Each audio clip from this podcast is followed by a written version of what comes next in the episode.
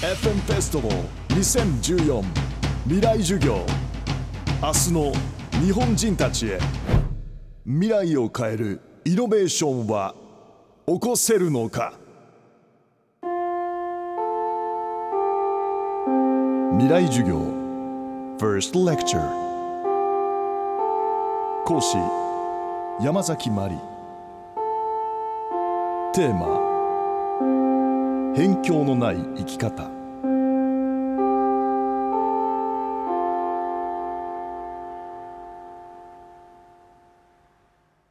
どうも皆さんこんばんは。山崎まりです。えーっと今日は、えー辺境のない生き方というちょっとあの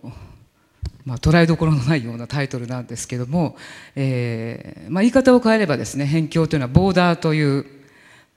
感覚でもちょっと取り入れていただきたいんですけども、まあ、要するにボーダーレスボーダーのないような生き方ということをテーマにしてちょっと皆さんといろんなディスカッションをしたいと思っていますが、えっと、その前にちょっと皆さんに聞いてみたいことがあります。えー一応皆さんは日本国籍であ、まあ、外国の方もいらっしゃるかもわからないけど日本国籍で日本に暮らしてて、えーご実家があったりとか自分の皆さん自ら帰られるお家が、まあ、あるわけですけどももし、えーそういうものがなかったとして自分が完全なその流浪の民状態で、えー帰る場所も国籍もなくてもでもそれでも平気で生きていけるよっていう自信がある人は、えー、イエスいやちょっとそれは厳しいかもっていう人は、えー、ノーでちょっと答えていただけますか？はい。あもう圧倒的にやっぱり白が多いですね。皆さんやっぱり帰る場所がないとか国籍がないっていうこのなんだかこう心もとなさってやっぱり感じてしまうってことでしょうかね。はいありがとうございます、えー今この質問をしたのは、まあ、結局いろんな考え方があるんですけども例えば、えーユダヤ人とか、まあ、パレスチナ難民の方とかもともと実質的に国境も帰る場所もなかったような人たちもいれば、えー言ってみればその、まあ、私も一応日本人の国籍で日本人であるんですけども早いうちから海外に行ってしまったせいで、えーいろんなところが国籍であるはずの日本とシンクロしない感性がちょっとこう自分の中に育まれてしまいまして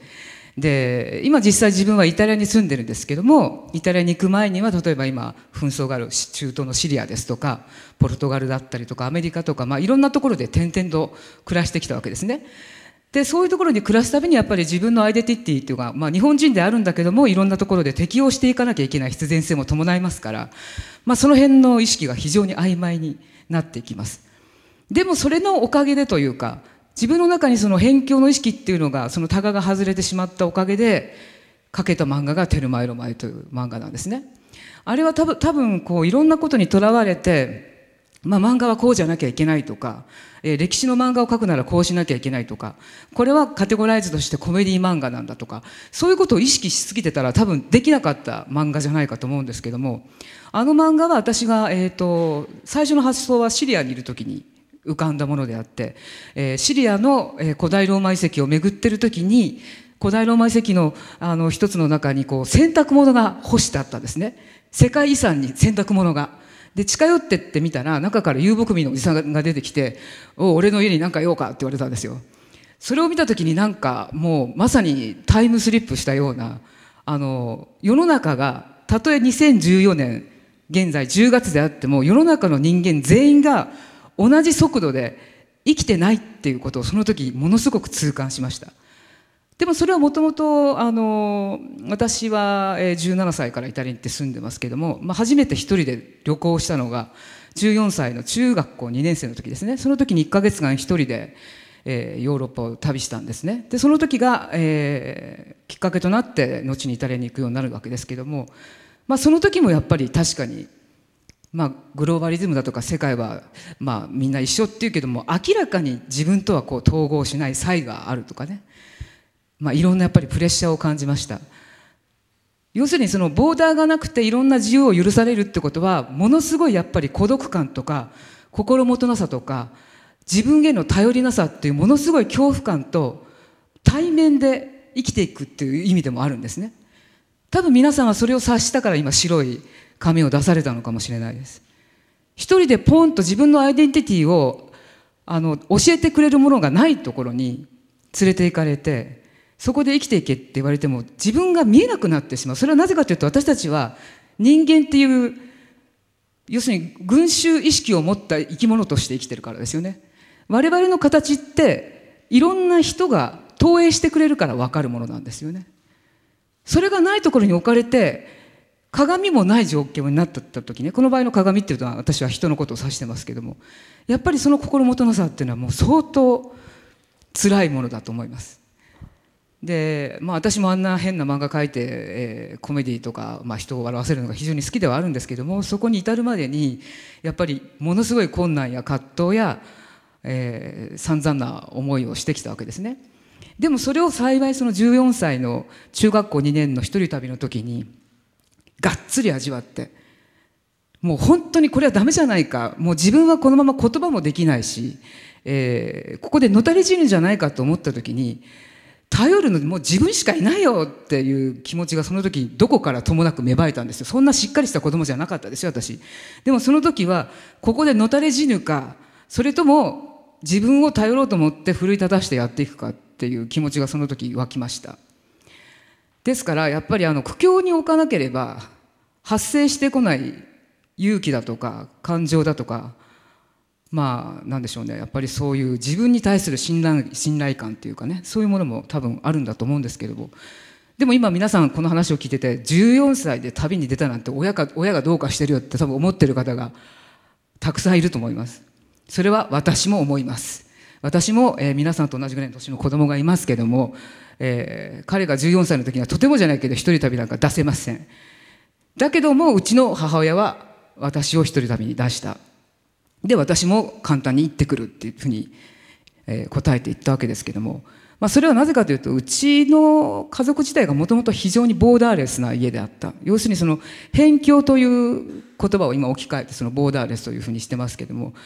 とらわれない要するにボーダーがない、えー、囲いがないっていうそういう家庭環境にずっといたおかげでうちの母は周りから非難されようと通常それぐらいの年の子供を持つ親がやらないことであっても自分の、まあ、感性を信じてたところがあるんですね。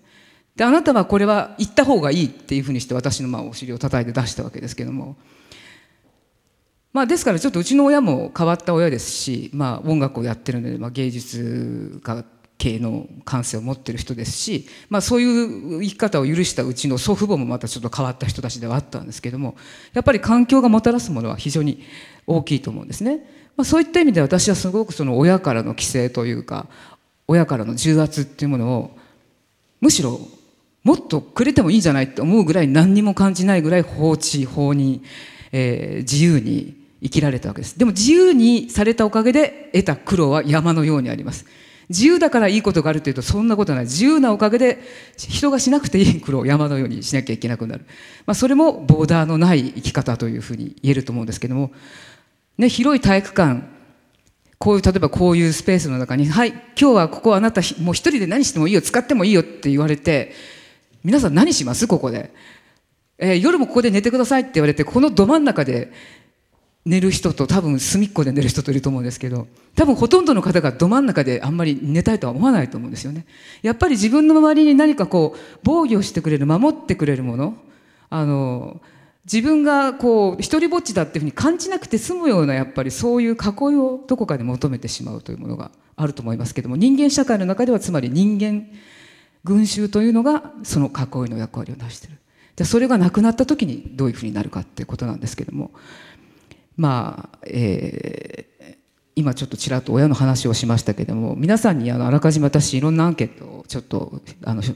宿題として出してますが、えーまずその私はうちの母親から教育に対する重圧を一切感じないでもう好きにやりなさいともうもろ信頼を100%託されて生きてきたわけですけどもあのそうじゃない方たちは大変多いと思いますやっぱり親御さんたちの、えー、意識であったりとかそういったものをすごく意識しながらご自身で、えー、未来を選択していかなきゃいけなかったりとかまあ、大学を選ぶ時も就職する時もこの間テレビで見たけど就職が決まっても就職先に親御さんが行ってどんな就職先かなんか見るんですってね日本の場合は。だから私の若かった時はそんな全くそんなこと一切しないしましては大学に、えー、卒業式の親御さんが来ることもなかったんで今その辺のねちょっとこう感覚が非常に、まあ、違ってきてるなとは思うんですけども、えー、そんなわけで皆さんにした質問が、えー、親からの重圧を感じたことはありますか？または自分の意思で勉強していない勉強を一生懸命頑張ってるけど別別にこれは自分がやりたいからじゃないっていうふうにあの感じたことはありますか？という質問をしました。で、まあ、そのいくつかにあのいろんな返答があって、まあ、感慨深かったんですけども、まあ、まず今の質問もう一度ここでちょっと調査をしたいんですけども、えー、自分が入りたいから今の大学にっていうか自分が今進みたい道に親の意思なしとし親の意思を関係なくて自分で行きたくて行ってるんだよっていう方はじゃあちょっと赤い紙を。それでそうじゃない方は白を出してください。どことなく親のためにやってるんだよっていう。はい。ありがとうございます。今パッと見た目はやっぱり赤い紙が多いですから皆さんあの自分の意思でこうやられてるというふうに捉えていいと思いますが中にはやっぱり白い紙の方もいらっしゃったと思います。まあ、これはね感じ方の問題だと思うんですよ。あの実際、えー、ご両親がそれを感じてでも子どもたちにそれを負担となるように伝えてないようなご両親もいると思うんですね中には。ものすごく期待を持って、えー、本人たちが行ってほしい大学に行ってほしいと思うけどそれを重圧感として感じさせないそういう、まあ、あのソフトなあの対応をしてくれるご両親もいるとは思うんですけども、えー、このいただいた質問の中でこれは、えーと、直接名前で誰かに聞いていいのかしら、えーと答えをいただいた常にその重圧を感じて親の望むように進路を決めていたというふうに答えてくださった方。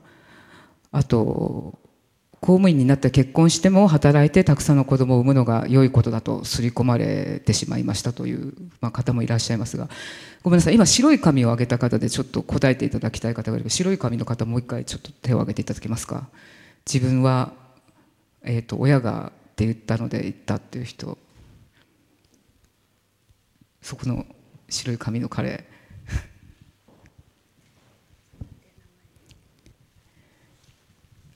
とこんばんは。えっと、はい、上智大学3年の石津康介と申します。はい、えっと親からの重圧を特にダイレクトにその親がもう勉強しろ勉強しろっていうふうに感じたっていうわけではなくて、うん、一回僕もその海外に行く機会があって長い間海外にいた時にあの自分のこう考え方とか、まあ、進路についての、まあ、アイディア自分が持ってるアイディアっていうのはなんとなくやっぱり今までの人生の中で親とこう関わってきたところで形成されている部分があるかなっていうやんわりとした重圧みたいなものを感じているっていう意味なので、まあ、そこまでトゲトゲした感じではなくてではなくて、まあこう間接的にそういうのが自分の自己形成につながっているかなっていう意味であのイエスなるほど。はい。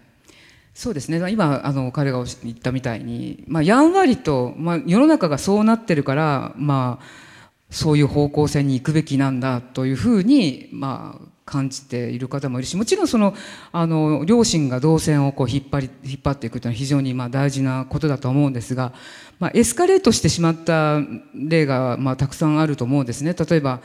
あのいっぱい勉強されすぎることによってやっぱり自分が本当にやりたいことじゃないのにって言ってやっぱりどこかでそれが爆発してしまう方もいるでしょうしどこかでやっぱりその圧力がうまくバランスを取れなくなってねあのご両親と喧嘩になってしまったりするっていう方も確かにいると思うんですけどもあの昔私が見たドキュメンタリーでね、えー、田舎の子どもたちにあの短冊をこう託してみんながそれに何かを書くっていうで本当に田舎なんでみんな素朴な純朴な子どもたちなんですけども短冊に、えー、テストでいい点を取ってお母さんに褒められたいって書いて、えー、短冊にかけた子がいてでそれは別になんてなんてことなくその番組の中でもスルーされたんですけどそれを見た時に私はまあそれはあの非常にそのイタリア人的な目線という言い方イタリア人的目線というのは要するにものすごくその家族愛が強いという意味ですけどもあのいい点数をテストで取られないと。要するに社会的に認められないと社会的に決めた数値で良しとされるところに行かなければ母親から褒めてもらえないのかなこの子ってちょっと不安になったんですね。まあ、それだけじゃなくって、まあ、その子の場合は非常に具体的な、まあ、例を今取り上げてますけどもやっぱりみんなどこかで、まあ、ご両親にしてみれば変わったすっとんきょうなものすごい波風のこう立った荒波の人生を送ってくれるよりは無難なあの就職なんかも困らないで、えー、普通にあのうまくやりくりしてってねっていうことを、まあ、通常は望むと思います。まあ、その辺がうちもあのうちのボーダーレスたるゆえんというかうちの場合はうちの母親が非常にあのあのさっきも言ったように変わった人だったもんですからものすごくやっぱりいろんな経験値を積んできて悲しいも悔しいも嬉しいも何もかも感じてきた人だったんで子供にそれをこう同じ目に合わせるってことは全然不可じゃなかった人むしろそうそれが当たり前と思ってた人なんで平気で私にもそういう波乱万丈の土壌を作っていったわけですね。おかげさまで私は全然自分で自発的に波乱万丈を望んだわけではありませんが自然とやることなすことが他から見るとなんか山崎さんがやってることっておかしいよね変だよね波乱万丈だよねって言われるようなことになってしまってまあここに登壇してこういうふうに話してるってことはやっぱり私も何か皆さんとは違う得意な経験をしてきたからっていうその証拠にはなるんだけどもそこがやっぱりちょっとあの大きな差異だなというふうに感じることがあります。そしてその際に関しては海外に行けば行くほど日本の保守性というのをものすごく強く感じることがあります。え実はその、まあ、アメリカに住んでた時もアメリカの大学、まあ、アメリカの教育っていうのも皆さんあんまりアメリカで学ばれたことがある方は知ってると思いますけども皆さんが思ってるほどリベラルなものではなくて、えー、私はうちの子供がアメリカの高校に行ってたからよくわかるんですけどももうすでに高校の段階である程度の進路要するに IB, IB と呼ばれる非常にいい大学にああのあ、えっと、入っていくのかまあ、そうじゃなかったらもう本当に一生借金を抱えてその辺のドラッグストアで店員として働いていくのかっていうスクリーニングがすでに高校時代にされてしまうんですね。でそうならないように子どもたちはものすごく早い時期から親の重圧を感じて、えー、やりくりしてたりするわけですね。でやっぱりこれはアメリカというあの実力社会の中で生きていかなきゃいけない術の一つだと思うんですけど逆に私が暮らしていたイタリアまあ、今も暮らしてますけどイタリアという国はもともと勉強がしたい人は勉強を職業にしたい人限定になります、えー、学歴社会ということがあんまり意味をなさない土地ですいい会社に勤めたくても一つ手一つ手じゃないあの家族の、えー、要するにあのなんですかコネがなければ入れないとかあんまり学歴がね意味をなさない社会なんですね。まあ、だからそういうことも考えるとちょっと非常にその今のこの日本の在り方アメリカのやり方っていうのは感慨深いんですけども。でまたもう一人ぐらい聞いてみようかな、えーと、白い髪のを上げた誰かいませんか？はい。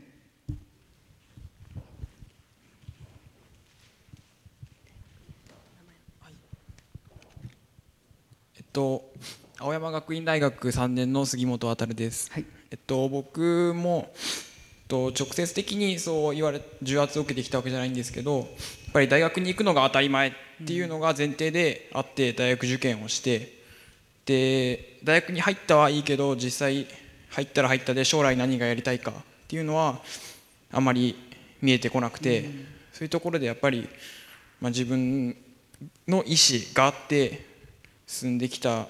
じゃないのかなっていう疑問が湧いてて。なるほどねはいありがとうございます、はいあのやっぱり高一なんですけど人生って今私47年生きてるんですけど20年ぐらいだとまだいろんなビジョンはっきり見えてるわけないんですよ。本当にあの変な話ですけど私も漫画描こうと思ったのはうちの子供が生まれた時は34歳になった時に子供初めてあ27歳の時に漫画を描き始めて42歳の時に「えー、テルマエロマエ」という漫画で賞を頂いてでもまさか自分が漫画家になるなんてちっともま考えたこともないんですけども本当に若い時に持つビジョンとかあと若い時って無理やり大人になろうって頑張っちゃうから無理やりなんかすごいあの的確な志とか確固たるなんかこう意思を持たなきゃって思っちゃう時ですよねだからその時にはっきりしたものが見えるかどうかっていうのは分からないと思うんですよ。よくあの夢を持って希望を持ってっていうふうに言われるけど若いんだからって言われるけどそれはそれで重圧だと思うんですよね。別にただ生きてるだけでいいじゃないって思う時もありますよ。まずはとりあえず普通にあの生きてることで、えー、得られるいろいろな情報それからまあ教養そしてやっぱりまあ、基本概念としてやっぱりずっと同じ場所にいても何も情報とか本当に入ってこないですから皆さんがインターネットとかテレビで見てる情報ってあれはあのね、その辺で売ってるあの500円ぐらいのユンケルとか需要競争剤と同じで一回聞いてるように見えるけどもすぐに効力がダメになってしまいますからあの本当に忘れがたい自分の血となり肉となりっていうような競争剤が欲しいんだったら動くしかないんですよ。動いて自分であの辛い面も恥ずかしい面もたくさんしてこないと多分いけないと思うんですけどやっぱりそれがちょっとしにくい土壌にあるのとやっぱりそういうことがしなくてもいいように生きてきなさいよっていうその暗黙のなんていうか示唆みたいなのがちょっと日本の中にはまああると思うんですけども、えー、ちょっと次の質問の方に行ってみようかな。まあ、基本的にだから自分の人生ですからねあのあの自分が生き生きと生きてることであのご両親がそれで幸せを感じるのはそれに越したことはないけどもやっぱりあの自分が両親や他の人の幸せのあの代償を受け負ってはいけないんですよ。あのあなたが幸せだったら私も幸せなのじゃなくて自分の幸せは自分で、えー、掴みましょうその分あなたもあなたたちであなたの幸せをつかみましょうこの間錦織選手がねテニスに関心のない人まで一気にあの決勝戦でみんなテニスファンになりましたけども、まあ、あれを見ててすごい象徴的に思ったのは海外ではあ例えばあの海外の選手で外国に遠征して活躍している人がいてもあんなトピックになりません。ニュースの国営放送のまず最初のニュースになったりすることないです。なっただけじゃなくて、もう本当に日本の希望ですよね、光ですよねって言われている錦織選手。でもあれは錦織選手の実力の問題であって、別に日本を背負って立って頑張ってて、なぜそこにあの全員の分のね、希望や光を錦織選手が背負わなきゃいけないんでしょうか。そうしてんだったら、じゃあみんなもテニスやんなさい、テニスも頑張ってみんなでなんかそのあるところまで成就すればいいじゃないですかって私はちょっと思ってしまいましたけども、なんかそういうところがね、あのまあ、それぞれやっぱり親が子供に期待するのは大事だけども、あの皆さんがこれから親の世代になる時は自分は自分の野望をやっぱり築き上げるために頑張ってほしいと思うし子供たちにはそういう親の姿を見せるだけでいいと思うんです。イタリア式に言えば子供の教育は生まれてきた時に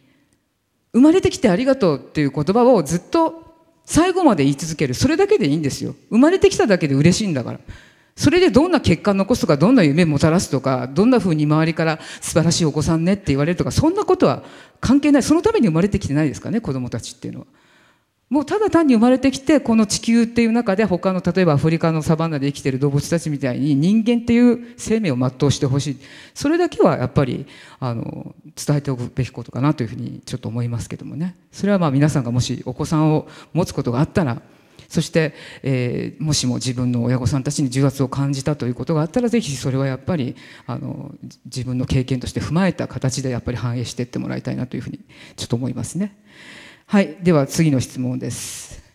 えー、本当はやってみたいけど躊躇していることは何ですか？本当はトライしたいけど躊躇していることは何ですかというちょっと質問を出しましたけど、えー、結果は3分の1以上が、まあ、海外留学旅行を躊躇している。行きたいけど行けない。はいこの中で海外に留学したいけどちょっと勇気がないっていう方留学したけど行けない行きたいんだけど勇気がないっていう方は、えー、赤、えー、そうじゃない方は白をちょっと上げてください、えー、赤い方は要するに躊躇してる方ね。自分は本当は行きたいんだけども行けない。はい分かりました。ありがとうございます。ほとんど白躊躇がない方が多いってことでしょうね。行きたいと思ったら自分は行くんだよというふうに考えている方がまあ、私のレクチャーですからそういう方が多く集まってくれてるのもなんとなく分かる気がいたしますけども、えー、今赤い札を上げてくださった方今赤いのを上げた方ははい、えー、な例えば何がブロックの要因になってますか？国学院大学2年生の金子聡と申します、はい、基本やっぱりその言葉が通じないことが一番怖いです。何よりもその自分が何を考えているのか伝えられないとかこの先どうしたいか伝えられないとかそれだけでもやっぱりそのなん自分がその一人ぼっちになっちゃうんじゃないかっていう恐怖っていうのは感じます、うん、言葉がやっぱりちょっと障害になってるってことですか？そうですね。言葉によって孤立化するかもしれないとか。はいありがとうございます。えー、そっか。やっぱりそうなのかな。じゃあ語学が怖いから今あの赤い札を上げてくれた方で語学がちょっとあれあの負担だからいけないっていう方はどれぐらいいるのかな。みんな細々とこう上げてますけど、はい、あなるほど。結構結構赤い赤率の中でも高いパーセンテージを占めてるってことですけども。実はね私昔、えー、外国人でポルトガルにいた時に、えー、外国人にポルトガル語を教えてるという方にお会いした時に聞いた話なんですけども日本人の人に教えるのが一番大変と言ってました。なんで大変かというと日本の人たちは間違えるのが怖くてすごく正しい間違いないことを言おうとするから全然覚えないのって言ってましたああなるほどなと思った。それやっぱり日本の教育っていうのはそういうふうに今できてる部分もあると思うんですけども。こう間違えたりはったりで何かにあって恥ずかしい思いをした時の自分のやり場に困る。うまく言えたはずなのになんかそれって違うことだったって後で分かってうわーってなったりするのがすごい辛い。ところがねあのイタリアみたいなお気楽な国だとラテンの国はブラジルとかもそうですけども俺10カ国語できるんだよとか言う人いるわけですよ。うわすごいとか思うと、えー、その中に日本語も入ってるわけですよって。あ日本語もできるんだって言うともう「こんにちはさよなら」しか言えないんですよ。その2つでも俺は日本語できるんですよ彼にとっては。でその人は例えば日本に来てなんか分かんないけどとりあえずポルトガル語と、まあ、日本語が混ざった言葉を話してみたりとか旗から見たらうわなんかすっごい恥ずかしいこの人と一緒にいるのって思うようなことをしながらも平気でやりくりしてコミュニケーション力をつけていく。要するに語学っていうのはコミュニケーションツールなんでその言葉を使って何が言いたいかっていうのを相手は知りたいんです。その言葉がうまく文法を間違えずに一つのフレーズとして言えてるかどうかなんか誰もそんなの気にしてないですはっきり言って。なのにどうしても日本の方はそこで躊躇してしまって語学が学べないんだという話を実際日本人に語学を教えてる人から聞きましたけども非常にまあこれはあの特殊なものですよね。あとごめんなさい、えっと、いただいた、えっと、質問の中でちょっとこう自分のやりたい憧れの職業への就職を諦めています、まあ、本当はトライしてるけど躊躇躊躇していることですね。卒業した瞬間に、まあ、ものすごい額の奨学金を返済しなきゃいけない。だから就職ローンにもできない、えー、お金がないと生きていけないし学歴がないとエントリーシートも出せないから会社に入ることすらできないという、えー、大熊さんはどちらに座ってらっしゃるかなあちょっとお話を伺いたいんですけど。大東文化大学4年の大熊光栄と申します、はい、よろしくお願いします。よろしくお願いします。これはえっ、ー、と卒業した瞬間にその奨学金を返すということはご自身でそうですね。全部自分で返さないといけないので、その点がすごい自分の中でネックになっているのと、あとやっぱり親を支援し支えていかなきゃいけないなというふうにもう今思っているので、うん、その部分もすごく自分の中でやりたいけどやれないっていうのが大きいかなと思ってます。規制がやっぱりあるからということですよね、まあ、戻るにしても戻らないにしても、うん、やっぱり親を支えていく必要があるかなというふうに考えているので、うん、そこがやっぱり一番大きいですね。でもそれってやっぱり優先順位にあるのがご両親なんですか？それとも自分のやりたいことなんですかね？自分のやりたいことも本当はやりたいんですけど、自分がやったことによってそれによってさらに親に迷惑をかけるのがちょっと自分の中で申し訳ないなっていうふうに思ってしまうので。でご両親は例えばもしね、はい、大熊さんが自分のやりたいことを選択した場合非常にそれに対してあの不服不満を持つ感じですか？まだそういう話をあんまりしたことがないのでわからないんですけど、まあ、大学卒業して自分が就職して社会人になったらちゃんとあの支援をしていく助けてよねみたいな感じのことをたまに言われたりもするので、ねうん、やっぱり期待をしてますという。そうですね。多分期待されてるのか、まあ、プレッシャーかけられてるのかちょっとわからないんですけど、うん、そういう点はありますね。それはご自身としてどうですか？ややっていける自信はありますか？やりきらなきゃいけないかなっていうふうには考えています、義務ですね。義務として。まあある種もう義務としてやっていかないと、ちょっともうこれから先どうなっていくのか分からなくなってしまうのでそこですね。なるほど。ありがとうございます、はい、まあ、確かにだからそういう問題を抱えている子はさっきも言ったように、えー、人は日本と限らずアメリカでも、えー、ものすごい額の借金をしてアメリカの大学っていうのは私立大学なんていうのは本当にお金が高いですからところがそれで頑張ったのに、えー、成就できなくて、まあ、自分から命を絶ってしまうような学生とかも実はいるんですけどもあのそれはそれで実質的にやっぱり私たちは今資本主義という社会に生きててお金がないとやりくりしていない世界にいるので。仕方がないことなんですよね。やっぱりそれはそれで、まあ、ご両親もそういうあの概念のもとであの生きていらっしゃる方たちだからそこで急に考え方変えようとか急にここで大熊さんが全く違う人種になったところで、まあ、ご両親も動揺動揺されるだけですからお金なんかどうでもいい僕は自由に来たいって言ったところで困っちゃうだけですからそれはそれはやっぱりご本人の判断でまあそういうボーダーがあると分かっていても守っていかなきゃいけないボーダーの一つだと思います。